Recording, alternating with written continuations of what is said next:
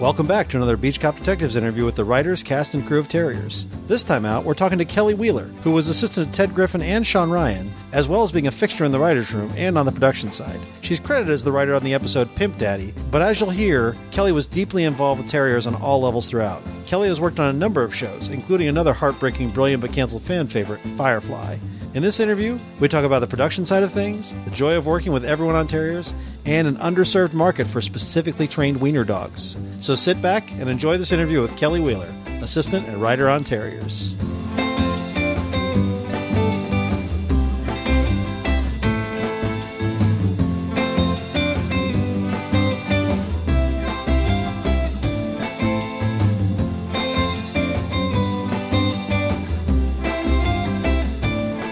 My first interview I did was with Shawn Ryan, and I lost it. Ugh. I haven't lost any others yet, so it seems Oh, like we've got our solution all set. Yeah, I'm gonna have to call Shawn and redo it. It's, I mean, everybody knows like this kind of thing happens. It always does. Yeah. But I, being in your position, I can totally imagine just being like, "Oh, come Yeah. on!" and like, Like, especially the first one, I was like, "Come on!"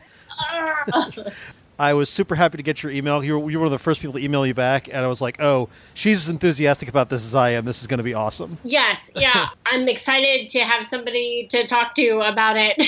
Like, When you first responded to my email about terriers, you mentioned that it was one of two projects where you ugly cry, where they wouldn't let you do anymore. And first, I want to say I'm right there with you. Mm-hmm. Uh, 2nd uh, I have to assume was the other one Firefly. it was. Yeah, It was. okay, right there with you on that as well. Yeah, it's really interesting. I, I mean, the common denominator might be Tim Minear.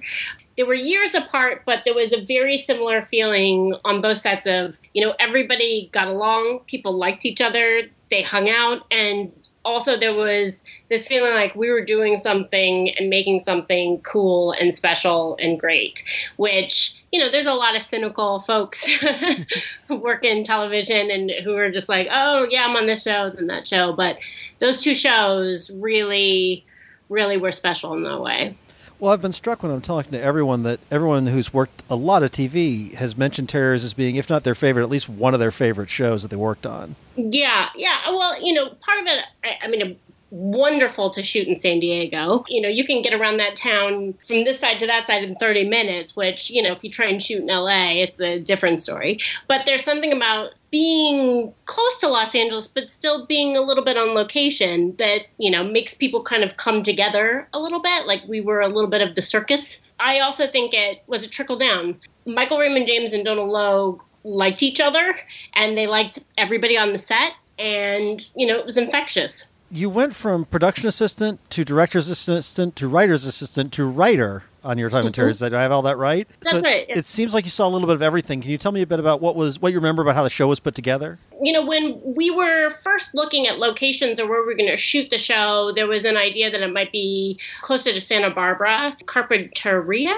I think it's called. But there was more of an infrastructure in San Diego. They've shot shows there, Veronica Mars, The Ex List, etc. So that seemed to have a very similar vibe to what Ted was going for. And in the end, I think most people are like, oh, that was a much better choice. And pulling everybody together and figuring out who got to go to San Diego, where we were getting talent from and crew, that was a little bit of an extra hurdle. But once it got up and running, it was it was pretty smooth. It was pretty smooth, other than that courier. God bless it.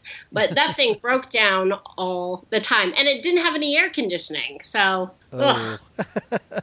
I, I want to ask about San Diego because Ocean Beach is just such a great setting. I rewatched Pimp Daddy last night and I saw Hodad's yes. and I Delicious. recognized Have you eaten there? I haven't. I've been to San Diego Con so many years, and then I stopped going, and then I heard about Hodad's, and I Yeah. just missed my shot. Yeah. But I recognize the San Diego Convention Center in the background of uh, Jason and Gretchen's party, which I thought was just a great. I mean, I'm, I'm a comics nerd to the bone. I own a comic store, so that was just like it, it popped at me. But San Diego has such a sense of place. Can you talk a bit about some of the locations and like location scouting and and uh, the benefits of having that as a location? The biggest benefit is right away you don't you don't have to plump up the character that is this town that they live in because those are just the people that live there.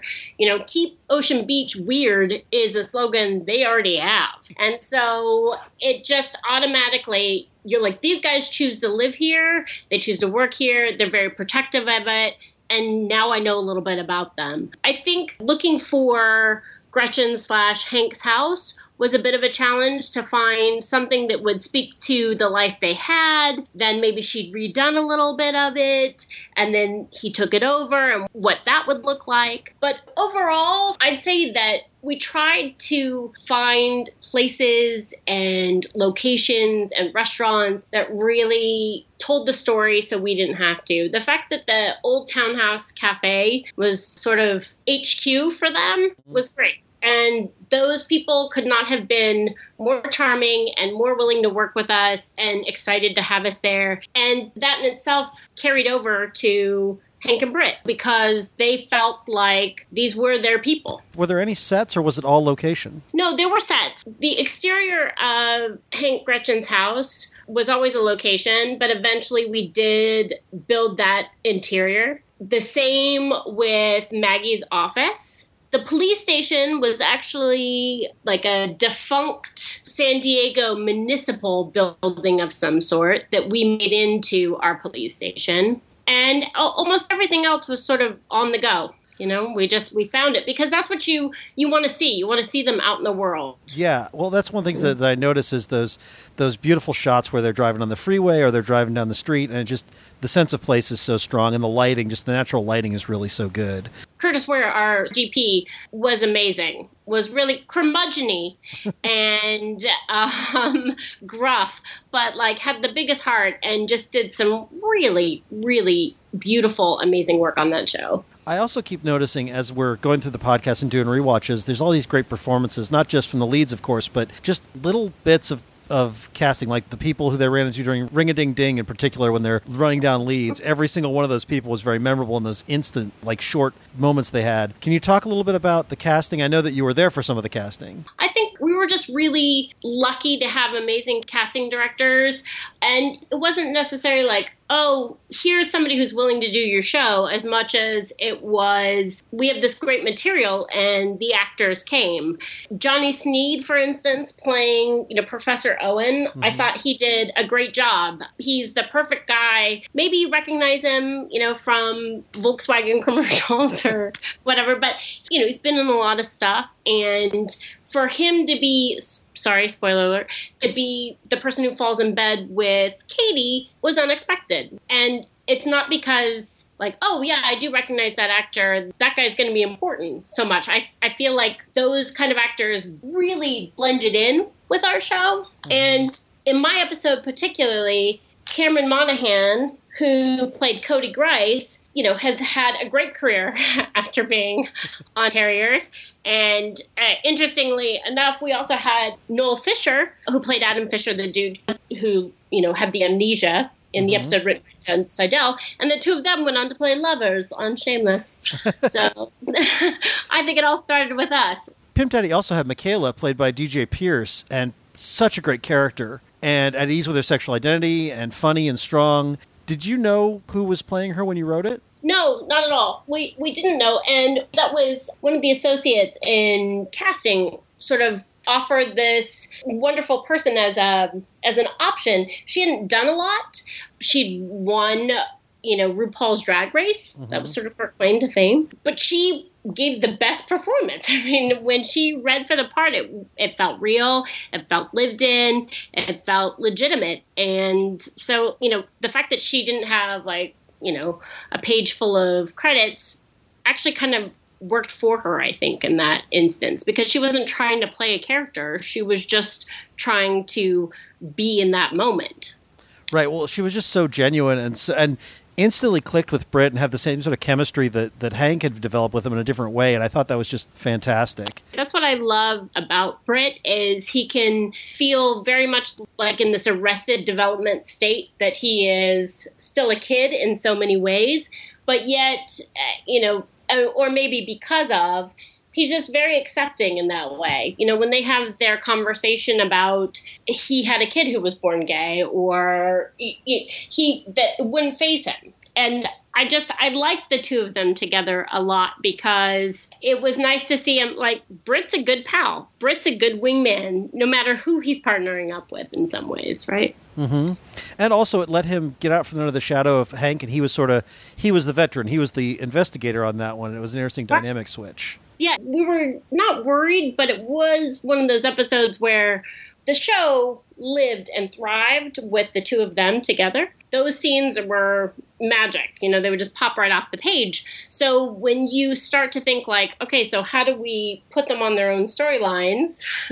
uh, it gets you get a little nervous. You know, sure. are they going to be compelling? Are you going to be, you know, wanting to watch? I mean, it made sense for you know what was going on with the characters at the time, and we wanted to be true to that. But at the mm-hmm. same time, you know, you don't want to don't want to start mucking up the pot.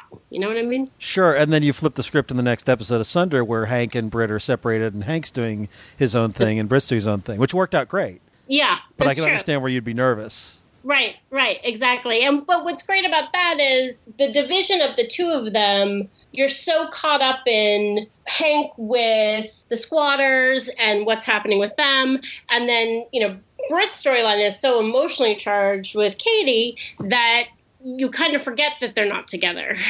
One of the things in these two episodes that struck me is the raw emotional hurt of the fights that go on. Because in the next episode we'll have Britt and Katie, and that, that gets really raw and hurtful. But Hank and Gretchen at the end, mm-hmm. when when they're sort of going at each other, it's just the meanest. Like people saying things to hurt each other. Like that is how people fight when they're when they're fighting for real. And it was so real and so effective. It's interesting to watch those those scenes sort of ramp up you know, and then get to that place at, at the end. And it is a true testament to those characters knowing and their history of, you know, when you have been married to somebody for so long, you know where their buttons are. Mm-hmm. You know how hard to push. And it you really got to see what an argument between these two people when they were married would have been like. And then for Hank to just lash out so meanly at the end of, you know, that last scene of like it it's probably a good thing we didn't have children. Like that, that's a pretty ugly, rough thing to say. Yeah, and that was just that's just an emotional body blow to throw on your way out. That was brutal.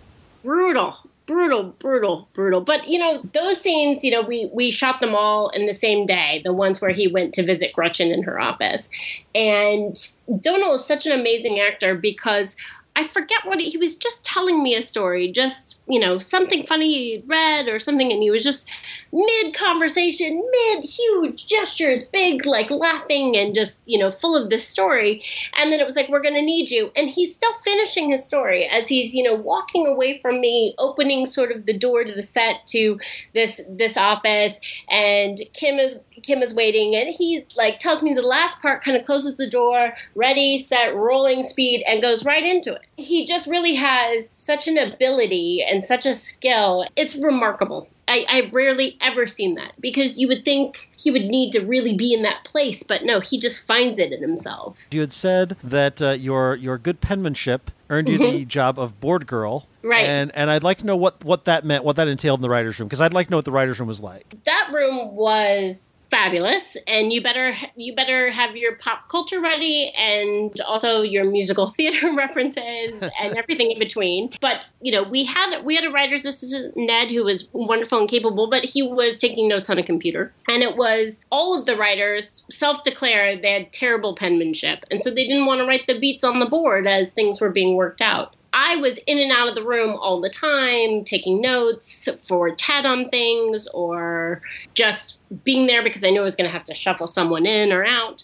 And lucky for me, God bless my mom, who was like, You better have nice, people want to read what you're writing. I had nice penmanship, so I got to write the beats on the board. And it's a little like baseball when there's a you know the superstition of you know you put your sock on left and then your right one or whatever it is. If it's working for you then you just keep doing it. And i think writers rooms can sometimes be that same way. So it's like oh we're putting stuff up on the board. Call the girl with the handwriting. Me. And it was great because i had a front row seat to watch these stories being broken to really watch these writers talk through things, reason through things, dismiss things, come back to things. And that process was was fascinating. And I was so grateful to be in the room and to watch those writers work you wrote some blogs on the for the FX site for the Terriers FX site, and Yeah. you were you were kind of send those along. And in one of them, you mentioned a discussion of the missing ring and a Prince Albert. That's right. And I was wondering if you had uh, memories of any of the weirder, or funnier discu- discussions that took place in the writers' room, whether they made it to the show or not. Well, you know, there was there was the how we're going to kill Lindus that discussion. You know, it started out very. It could be very serious, a la you know Michael Clayton, and perhaps the bad guys or our guys are somehow syringe, you know, inject them between the toes to him choking on a chicken bone.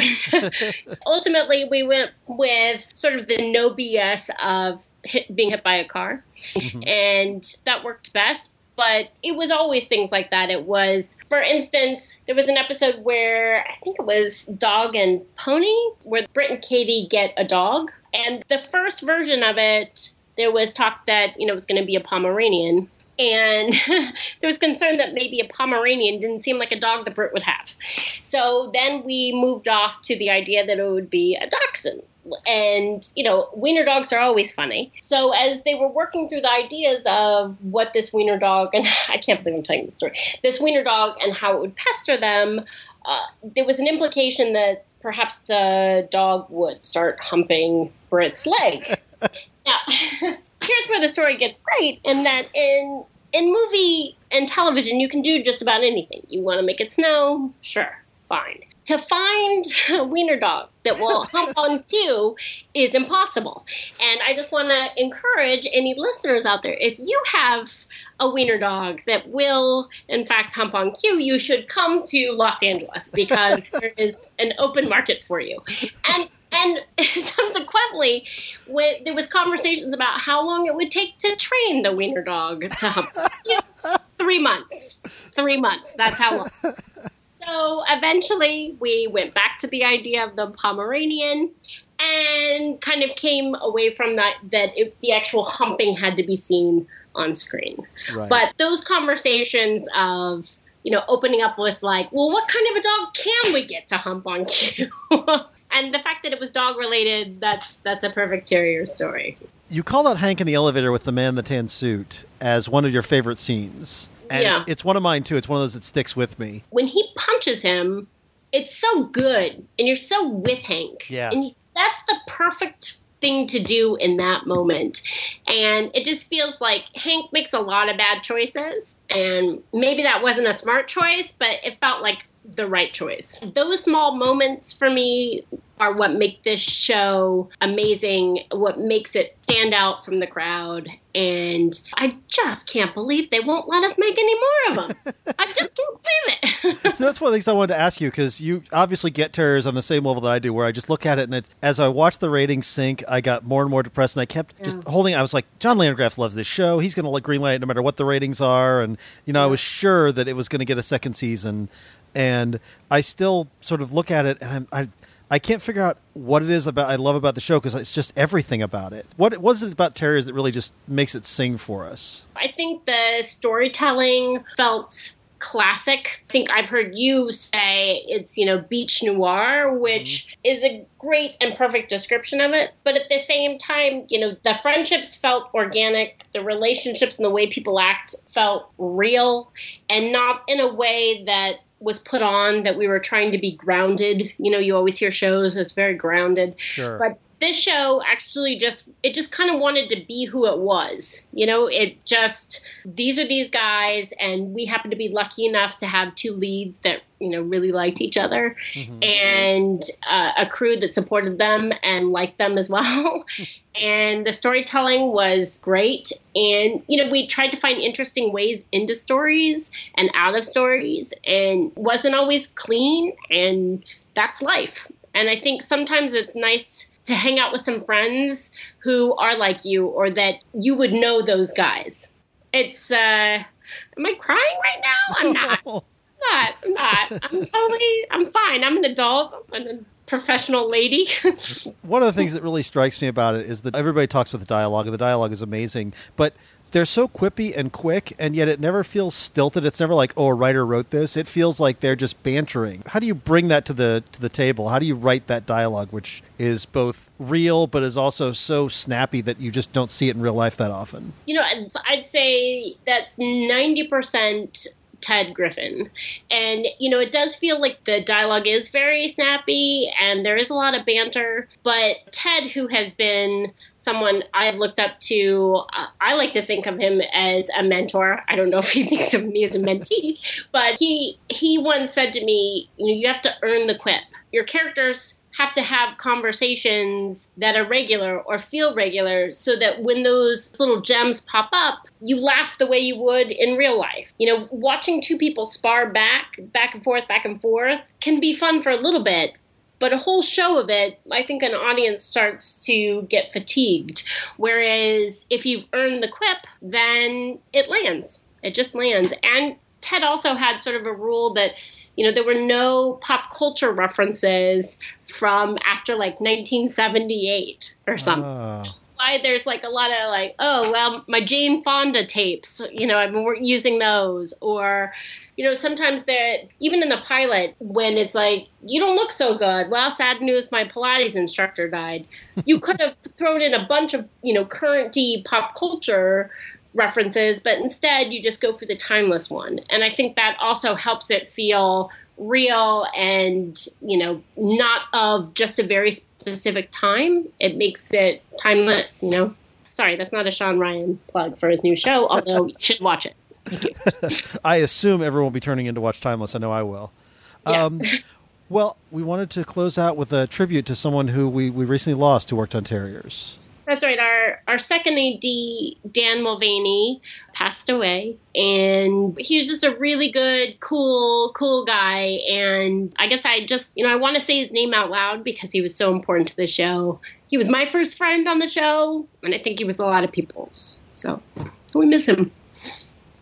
All right. Well, thank you so much for talking to me today. I really appreciate it. We would talk for another hour or so, but I don't know if anybody listened but us. So, well, just call me up anytime. I will. We'll just talk terriers. don't make that offer; you'd regret it.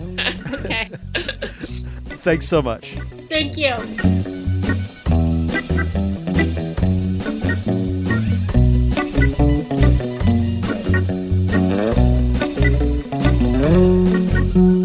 Beach Cop Detectives is an independently run podcast co-produced by Randy Lander and Grant Davis from the TV Dudes and part of the Permanent Record Network.